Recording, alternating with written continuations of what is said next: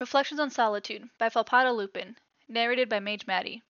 Rated for mature audiences. Advices include suicide and violence. Kneading. Known recipe, handed down from your grand to your mum and finally to you. Simple ingredients. Basic ones. Nothing fancy. Just water, flour, eggs, sugar, butter, and the smallest pinch of salt. That's all you need. Your workspace is pristine and clear. You put on some music to fill the silence and keep you company. Just some classical instrumental music at a low volume, so it's not too distracting.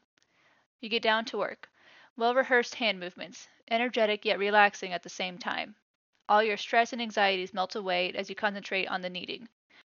Every worry dissolves like dandelion seeds in the wind. I miss you, Mum, you murmur to yourself as your hands keep kneading, as the music keeps playing.